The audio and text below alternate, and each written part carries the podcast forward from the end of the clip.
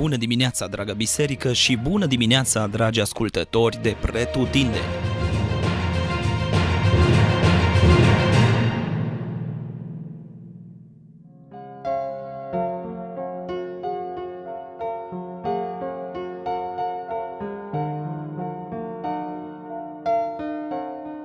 Geneza, capitolul douăzeci și șase.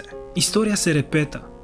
În țara în care se afla Isaac, a venit foamea și astfel Isaac s-a gândit că ar face bine să se mute într-o zonă care nu este afectată de foamete. Gând pe care l-a avusese și tatăl său Avraam, care a ajuns să meargă în Egipt fără a se consulta cu Dumnezeu. Isaac pare să fie influențat de exemplul tatălui său de a merge în Egipt, dar Dumnezeu intervine și în versetul doi îi spune: să nu te cobori în Egipt. De ce să nu se ducă în Egipt? Pentru că a se duce în Egipt înseamnă a coborî standardele care îl vor duce și îl vor conduce spre eșec spiritual.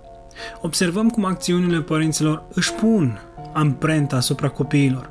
Astfel, când aceștia sunt mari, ajung să fie atrași de greșelile părinților lor. Interesant este că, deși Isaac ascultă de Dumnezeu și nu se duce în Egipt, face totuși unele greșeli pe care le făcuse și tatăl său în Egipt, și anume, în versetul șapte ni se relatează că, din cauza fricii, Isaac spunea despre soția lui că este sora lui. Se pare că se poate să nu te cobori în Egipt și totuși să trăiești ca și cum ai fi coborât în Egipt. Apoi ni se spune că Isaac și-a prelungit șederea, fapt care a adus la lumină adevărata relație dintre Isaac și nevasta lui. Tot datorită șederii lui prelungite, Isaac se îmbogățește și ajunge atât de bogat în cireze de vite, turme de oi și număr mare de robi, încât filistenii îl pismuiau. Așadar, din cauza bogăției, Isaac ajunge să aibă probleme cu oamenii țării, astfel că, de dragul păcii, părăsește Gerarul și se duce spre un loc pe care îl numește Rehobot, datorită faptului că Dumnezeu îl scosese la loc larg. Isaac a realizat că degeaba se îmbogățește dacă nu are liniște și pace în casa lui din cauza domeniului în care lucrează, și a preferat să renunțe la fântânile pe care le săpase tatăl său, la oportunitățile pe care le avea la Gerar, și a plecat într-un loc în care să aibă pace.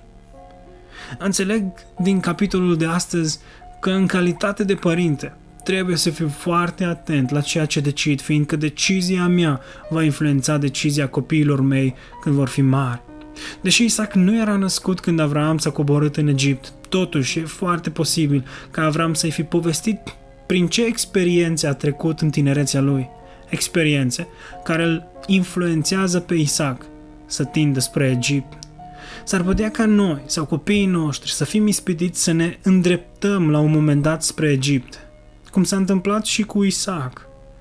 Tocmai de aceea, prin educația pe care o dăm și prin deciziile pe care le luăm, să învățăm pe copiii noștri încă din pruncie să aleagă drumul care duce spre Rehobot, acolo unde Dumnezeu îi va scoate și ne va scoate și ne scoate la loc larg.